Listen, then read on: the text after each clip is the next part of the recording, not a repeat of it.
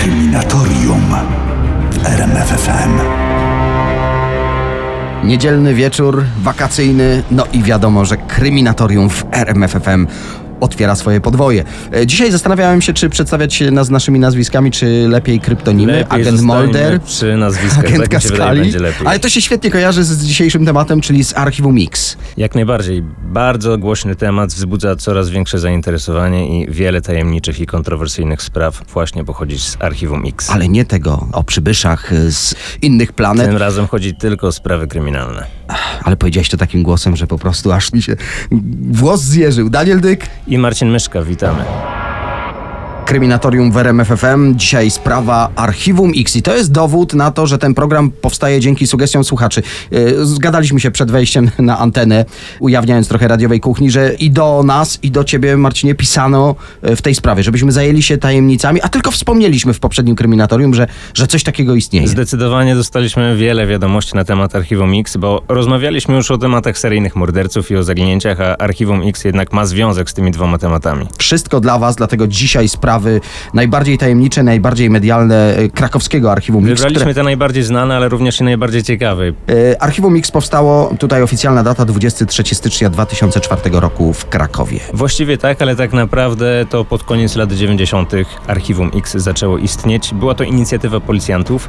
E, wszystko powstało dlatego, aby wrócić do starych spraw z przeszłości. No bo część zgonów y, uznane jest za zaginięcia, prawda? Bardzo często tak się zdarza i nas, Utonięcia, samobójstwa. No, nigdy nie jesteśmy pewni, jaka była naprawdę przyczyna e, czyjegoś zgonu. tego Nieszczęśliwe typu wypadki. przypadki często nazywane są ciemną liczbą zabójstw, czyli O, właśnie, też trafiłem na ten, na ten, na ten Eee, zwrot w internecie. No. Bardzo mrożąca krew w żyłach nazwa, musicie przyznać. I takimi sprawami zajmuje się Archiwum Mix, czyli te niewyjaśnione zgony, które mogły na początku wydawać się, że było to samobójstwo, a tak naprawdę było to samobójstwo, ale upozorowane, czyli ktoś maczał w tym palce. Archiwum X dzisiaj tak potrzebne być może w ogóle nie powstałoby, gdyby nie sprawa skóry. Tak, bardzo przerażająca i makabryczna sprawa. Ja jadąc tutaj do redakcji, przejeżdżałem przez most, na którym znaleziono te fragmenty ciała i przypomniała mi się ta sprawa bardzo dobrze. Jedna z pierwszych z nich, kryptonim skóra. Cofamy się do roku 99. To właśnie wtedy w mechanizm hacza rzecznego wkręciły się fragmenty ludzkiej skóry. Jak się później okazało, było to zaginiona dwa miesiące wcześniej studentka. Tydzień później y, znaleziono odciętą w kolanie nogę, y, y, inne fragmenty ciała. No to, to wszystko sprawiło, że sprawa stała się niezwykle medialna, głośna, że o tych makabrycznych szczegółach mówiły właściwie wszystkie dzienniki. Zdecydowanie i jest tak do tej pory, bo ta sprawa wraca co kilka miesięcy właściwie. Możemy o tym usłyszeć i przeczytać we wszystkich mediach. E, śledczych na pewno zainteresowało to, że skóra, którą znaleziono, była bardzo dokładnie odpreparowana od reszty ciała i to nasuwało podejrzenie, że człowiek, który tego dokonał, mógł mieć w tym jakieś doświadczenie. Czyli jakiś profesjonalista typu chirurg, tak, tapicer, typu krawiec, medyk bo to, sądowy, tak, już jakiś myśliwy. pomysły były. E, musiał mieć jakiś kontakt z nożem, musiał mieć jakiś kontakt z cięciem, ponieważ nie było możliwości, aby ktoś po raz pierwszy wziął do ręki nóż i, i, i zrobił coś tak potwornego z tak dokładną precyzją. Dodatkowego dramatu dodaje całej sprawie fakt, że wykryto, iż y, dziewczyna przed śmiercią była torturowana. Y, Powiedziałeś, że ustalono, że była to studentka UJ-u, miała na imię Katarzyna, zaginęła w listopadzie 98 roku. Kiedy mówią o niej koledzy, to taka nieśmiała, zamknięta w sobie, podejrzewana była o coś w rodzaju depresji po stracie Właściwie ojca. Z, zwykła dziewczyna, nie Ale tuż przed zaginięciem zmieniło się jej życie, prawda? Za- Nagle zaczęła być bardziej pogodna, radosna, dbała o siebie. Podejrzewano, że jakaś miłość się pojawiła w jej życiu. E, No niewątpliwie te znaki mogły świadczyć o tym, że pojawił się w jej życiu ktoś nowy. No i właśnie, kto był podejrzanym w tej sprawie? Było wielu podejrzanych. Tym pierwszym w maju 99 był młody Ukrainiec. Tak, mniej więcej w tym samym czasie, bo do, dosłownie kilka miesięcy później, mm, śledczy trafili na równie makabryczną e, i przerażającą sprawę. E, w okolicach Krakowa młoda Ukrainiec odciął skórę z głowy swojego ojca i no, już samo to budziło jakieś e, podejrzenia, że może być to sprawca również tej zbrodni dokonanej na studentce. Jednak tak się nie stało, to był tylko zbieg okoliczności i ten sprawca na pewno nie był zamieszany w sprawę śmierci Katarzyny. Wiesz, nie da się ukryć, że musiała być tutaj jakiś rodzaj y, inspiracji tego, o którym mówimy o tym. Milczeniowiec pewnie tak, Tomasz. tak. E, Ten film wtedy był niezwykle popularny. Co prawda film y, swoją premierę miał kilka lat wcześniej, ale wiemy jak to wtedy było. Era VHS, era e, magnetowidów, e, więc on w tych czasach miał swoje drugie życie, można tak powiedzieć, i był niezwykle popularny w tym drugim obiegu. Wiele mówiło się o tym, że sprawca inspirował się tym filmem, ponieważ bohater z tego obrazu również odpreparował skórę od, od swojej ofiary i zrobił to w bardzo podobny sposób. Katarzyna, młoda studentka, zaginęła w 98 roku. W 99 pierwszy podejrzany okazał się fałszywym tropem. W 2012 roku y, przeszukiwano Wisłę. Media informowały o jakimś przełomie. Właściwie co chwilę informowano o jakimś przełomie. Albo był to Jasnowic, albo były to dodatkowe przeszukiwania Wisły, ale dopiero w 2017 roku zatrzymano mężczyznę, który podejrzewany był o to, że może mieć związek z zaginięciem i ze śmiercią tej dziewczyny. Mówisz o Robercie J. Tak, ten mężczyzna cały czas siedzi w areszcie. Mm, Co ciekawe, pomimo tego, że siedzi już tam ponad rok, wciąż nie ma aktu oskarżenia i wygląda na to, że no jednak nie ma zbyt wystarczającej liczby dowodów, aby skazać tego człowieka. Marcin, ale powiedz mi, bo, bo tego nie mogę zrozumieć. To jest człowiek, który był od samego początku podejrzewany o tę sprawę. Minęło 8 lat, kiedy wrócili do tego wątku i, i go aresztowano. Tak, policjanci mieli go na oku, śledzili go, sprawdzali w jaki sposób się zachowuje. E, No jak widać dopiero w 2017 roku pojawiły się jakieś nowe tropy, które mogły wskazywać na to, że w jakimś stopniu był zaangażowany w tę sprawę. Mieszkał obok miejsca znalezienia skóry. Określany jest tutaj w profilu, czytam, inteligentny samotnik. Może tak sprytnie lawiruje cały czas dowodami, alibi. Teraz trudno cokolwiek znaleźć. Yy, Przypomnijmy, że ta sprawa miała miejsce ponad 20 lat temu. Mm, Śledczy próbują znaleźć cokolwiek w jego mieszkaniu. Przekuli mu całą łazienkę, próbowali Co znaleźć... znaczy przekuli? Ściągnęli wszystkie płytki? Dokładnie, szukali jakichkolwiek śladów, czy to śladów krwi, czy też innych śladów genetycznych. No trudno cokolwiek znaleźć po 20 latach, tym bardziej, że ta łazienka prawdopodobnie przez ten czas była wielokrotnie remontowana. E, Podejrzewam, że nie uda się niczego znaleźć, nawet przy założeniu, że rzeczywiście tam doszło do zbrodni. Tu już postawiłeś pewnego rodzaju tezę. No to muszę cię zapytać, to w takim razie jak twoim zdaniem mogły wyglądać te tragiczne, dramatyczne wydarzenia z końca 98 roku? Na pewno wiemy, że Katarzyna była torturowana. To nie był przypadkowy sprawca. Najprawdopodobniej była to osoba, która miała już wcześniej z nią kontakt. Cała reszta właściwie jest nieznana. Nie wiemy, jak zakończyła się ta sprawa. Wiemy tylko, że fragmenty ciała trafiły do Wisły. Dlaczego skóra? Skąd pomysł w ogóle tak makabryczny, żeby spreparować skórę no, zaginionej dziewczyny? Ta skóra była odcięta w taki sposób, że przypominała kostium kąpielowy i mówi się o tym, że człowiek, który tego dokonał, miał problemy ze swoją orientacją seksualną. Może był to mężczyzna, który chciał poczuć się kobietą i założył najpierw tę skórę, potem gdy była już nieprzydatna, to się jej pozbył. Sprawa, o której chcemy teraz powiedzieć, została wyjaśniona, chociaż ty mówisz nie do końca. Została wyjaśniona, ale po wielu, wielu latach, dlatego jest szczególnie ciekawa. Mowa tu o Zakopanem, bo to właśnie tam doszło do zbrodni. Mamy rok 93. W centrum tej pięknej turystycznej miejscowości odnaleziono zwłoki kobiety. Jej ślady na ciele były bardzo nietypowe, ponieważ nie były to ślady od noża, rana była głęboka. Teraz wiemy już, że sprawca zaatakował za pomocą haka. No i hakowy z Zakopanego. To brzmiało bardzo dobrze, podchwyciły ten temat y, media. Nie stwierdzono, y, jeśli chodzi o badanie ofiary, y, ślady gwałtu, ale ciało było rozebrane. Czy motywem mógł być podtekst seksualny? Możliwe, że sprawca chciał coś upozorować, chciał sprowadzić śledztwo na zupełnie inny tor. Wiemy już, że ten mężczyzna został skazany za zabójstwo jednej kobiety, ale atakował również inne ofiary. One potwierdziły, że rzeczywiście używał haka? Używał haka, ale miał również łańcuch, na którym ten hak był przymocowany. To wygląda jak to- z gier komputerowych postać. To, to naprawdę z najczarniejszych horrorów. Dlatego sprawa wzbudziła tak wielkie zainteresowanie i pewnie był to też element, który nakłonił śledczych do tego, aby wrócić do tego po latach. Sprawę nagłośniono w ogólnokrajowych mediach i właśnie po latach, po emisji jednego z telewizyjnych programów, na policję zgłosiła się żona hakowego. E, Jej mąż podczas y, wakacji spędzanych nad morzem obejrzał ten reportaż, no i znowu ten wątek wakacji się pojawia. To skłoniło go po pierwsze do dziwnego zachowania, po drugie żonie y, przyznał się, że był w Zakopanem i że dokonał zbrodni. Tak, obiecał, że zgłosi się sam na policję, jednak nie zrobił tego. Zaczął pić, zaczął odkładać ten moment. Żona wzięła sprawy w swoje ręce i doniosła na swojego męża, na hakowego. I wtedy pojawił się prawdopodobny motyw, y, który nadał jakby całej sprawie spójnej całości, ale też nie do końca. Hakowy chciał uchodzić za nowego kuberosprówacza. To miał być żart wyrządzony policji, jeżeli dobrze zrozumiałem, przeglądając twoje archiwa. W ten sposób właśnie się tłumaczył. To jest też bardzo wstrząsające, że taki motyw wystarczył, aby zabić kobietę, która była w zaawansowanej ciąży. Jednak podczas wizji lokalnej pojawiło się wiele kontrowersji. Zarówno eksperci, którzy siedzą w temacie, jak również śledczy podejrzewali, że jednak w te zbrodnie mógł być zaangażowany ktoś jeszcze, że hakowemu mógł ktoś pomagać, a on zatajał to i ostatecznie tylko on został skazany za, za te zbrodnie. Mówiliśmy, że to sprawa wyjaśniona, ale nie do końca jak się okazuje. Nie wiadomo, czy Hakowy naprawdę to zrobił, czy działał sam, czy kryje prawdziwego mordercę. Tak, analizując te materiały, gdzie widzimy Hakowego, jak się wypowiada, można dojść do wniosku, że wiele rzeczy się tam nie zgadza i taką opinię również przedstawiali eksperci, którzy badali zarówno jego wypowiedzi, jak badali całą sprawę. Ostatecznie nie trafił do więzienia, sąd uznał, że jest niepoczytalny i trafił do specjalnego ośrodka. Całkiem możliwe, że Hakowy krył kogoś jeszcze i tak naprawdę zabójstwa dokonała inna osoba. Teraz sprawa Iwony Cygan to był sierpień 98 roku. Muszę powiedzieć, że mam e, osobisty stosunek do tej sprawy, dlatego że to okolice mojego rodzinnego miasta Tarnowa. Szczucin to jest niedaleko e, miasteczko nad Wisłą. e, Przepiękne, sympatyczne, wielokrotnie tam bywałem.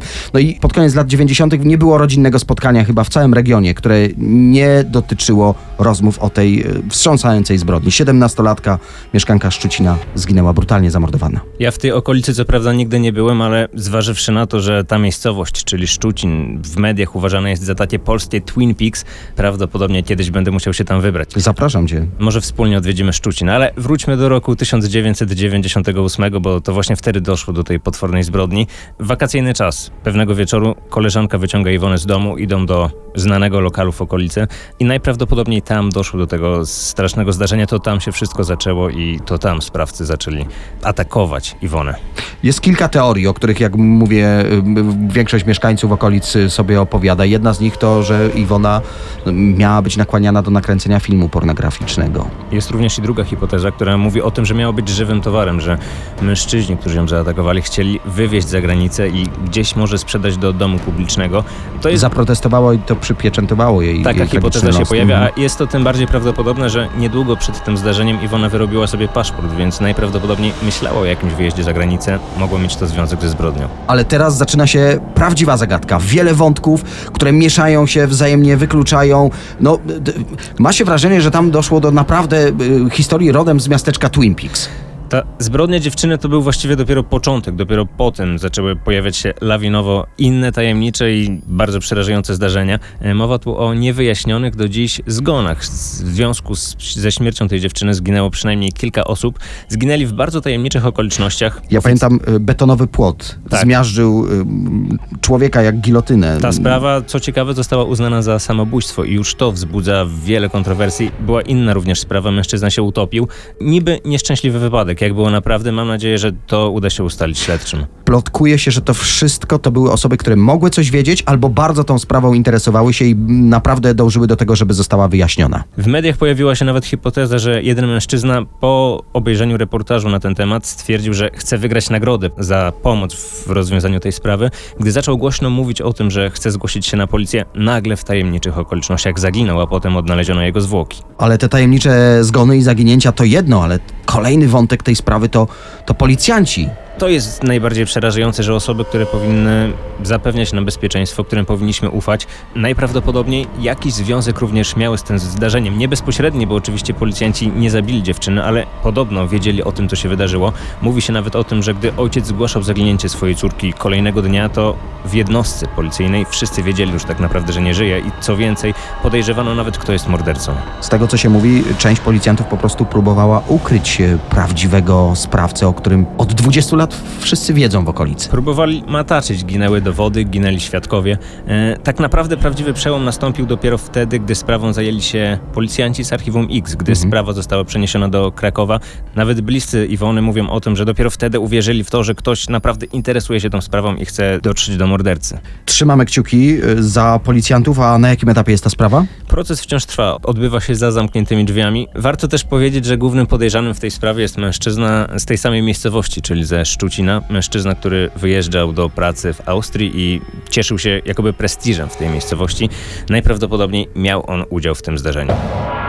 Teraz e, jedna z takich tajemniczych spraw zajmujemy się Archiwum X, e, tym krakowskim, policyjnym. Sprawa Zaginięcie Roberta Wójtowicza. zaginięcia czy morderstwa? Oficjalnie jest to osoba zaginiona, ale wszystko wskazuje na to, że niestety ten chłopak nie żyje, że został zamordowany. Przypomnijmy, styczeń 95 roku. Bardzo sympatyczna, zżyta ze sobą rodzina, tęskniąca za sobą, y, pilny uczeń zakochany w książkach, absolwent liceum lotniczego w Dęblinie. To już naprawdę y, śmietanka. Kończy szkołę z wyróżnieniem. Grzeczny, wysportowany, inteligentny i religijny. I możliwe, że ta jego religijność to jest słowo klucz w przypadku tej sprawy. Zaginął w 95 roku, 20 stycznia o godzinie 13 wyszedł z domu wyrzucić śmieci i wszelki ślad po nim zaginął, jak I to się mówi w takich sprawach. Nic nie wskazywało na to, że tego dnia mogło się coś wydarzyć. W planach miał pójść na uczelnię, w planach miał pójść do biblioteki. Nie wrócił na noc, co się nie zdarzało, dlatego mama od razu zgłosiła sprawę na To policję. wzbudziło jej niepokój. Sprawa została zgłoszona na policję, rozpoczęły się intensywne poszukiwania. Niedługo potem sprawą zainteresowały się również media. Mm, O zaginięciu tego chłopaka mówiły wszystkie dzienniki w Krakowie. Bliscy rozklejali plakaty, niestety nie przyniosło to żadnego efektu. Po 20 latach sprawa trafia do krakowskiego Archiwum X i wreszcie jakiś przełom. No tak, w końcu kto, jeżeli nie oni? Od razu odrzucono te wszystkie mało prawdopodobne hipotezy mówiące o tym, że mógł wstąpić do sekty, że mógł wyjechać czy cokolwiek innego i postawiono na to, że najprawdopodobniej został zamordowany. A jaki mógł być motyw? Na to pytanie może odpowiedzieć reportaż, który ostatnio pojawił się w serwisie Onet. Tam dziennikarze sugerowali, że w śmierć chłopaka mogły być zaangażowane osoby duchowne. Jak już wspomnieliśmy, Robert był bardzo religijny i często uczestniczył w spotkaniach duszpasterstwa akademickiego i najprawdopodobniej mówi się o tym, jest taka hipoteza, że któryś z tych księży może mieć związek ze zniknięciem tego chłopaka. Księża zaprzeczali, że kiedykolwiek rozmawiali sam na sam z Robertem. No i tu z tego co pamiętam pojawiają się różne hipotezy, że mm, Robert mógł być świadkiem jakiegoś nieobyczajnego zachowania i mogła zaistnieć potrzeba usunięcia takiego świadka. No, no to brzmi nieprawdopodobnie. Tak, mogło chodzić nawet o zazdrość, o jakąś nieszczęśliwą miłość. Mógł zobaczyć coś, czego nie powinien zobaczyć i może był to wynik nieszczęśliwego wypadku, może celowego działania, tego nie wiemy. Jest jeszcze jeden ciekawy wątek w tej sprawie. Jedna z podejrzewanych osób, mówiąc o Robercie, powiedziała, że to ten, który został zamordowany w parku w Mistrzejowicach. Tak nieostrożnie przyznał się właściwie do winy, że wie o co chodzi. Później tłumaczył to jako żart. Możliwe, że chlapnął coś przez przypadek, możliwe, że nie przemyślał i powiedział zbyt szybko. Nie wiemy, czy są to fakty, czy rzeczywiście był to żart. Mam nadzieję, że uda się to ustalić prokuraturze. Jedno jest pewne, zwłok Roberta Wójtowicza nigdy nie znaleziono, sprawa nie została wyjaśniona, choćby ze względu na to, że brakuje wystarczających dowodów. Ma się jeszcze czym zajmować Archiwum X. Kryminatorium w RMFFM. E, Czasami żałuję, że w radiowym studiu nie ma takiego pogłosu gotyckiej katedry, e, bo te historie, o których opowiadamy, brzmiałyby jeszcze bardziej złowrogo, ale chyba ta sprawa, o której akurat teraz chcemy powiedzieć, takiego wzmacniacza nie potrzebuje. To jedna ze spraw, którymi dzisiaj zajmujemy się, a mówimy o Archiwum X. Rok 89. Tym razem nie tajemnicze zaginięcie, a brutalne morderstwo jedna z najgłośniejszych spraw na Podlasiu. Funkcjonariusze milicji obywatelskiej, wojsko, liczne grupy sąsiadów przeczesują okoliczne lasy, lasy w pobliżu miejscowości Jeńki. Tam zaginęła 11-letnia Moniczka i 9-letni Januszek. Tak, zbliżała się pora obiadowa, dzieci miały trochę czasu, poszły przed dom pobawić się. Monika miała ze sobą skakankę. Mm, Teren, na którym chcieli się bawić przez okolicznych mieszkańców nazywany jest smugami. Nieopodal znajduje się niewielki lasek. I to prawdopodobnie w tym miejscu rozegrał się prawdziwy dramat. Dzieci nie wróciły na obiad, stąd te poszukiwania, od których zaczęliśmy. Opowieść o, o zabójstwie dzieci w Jękach. Teraz wiemy, że dzieci zginęły i ciała wkrótce potem odnaleziono. Osobą, która znalazła te ciała, był ojciec nieszczęśliwie. To on jako pierwszy dotarł do tego miejsca i odkrył ciała Janusza i Moniki.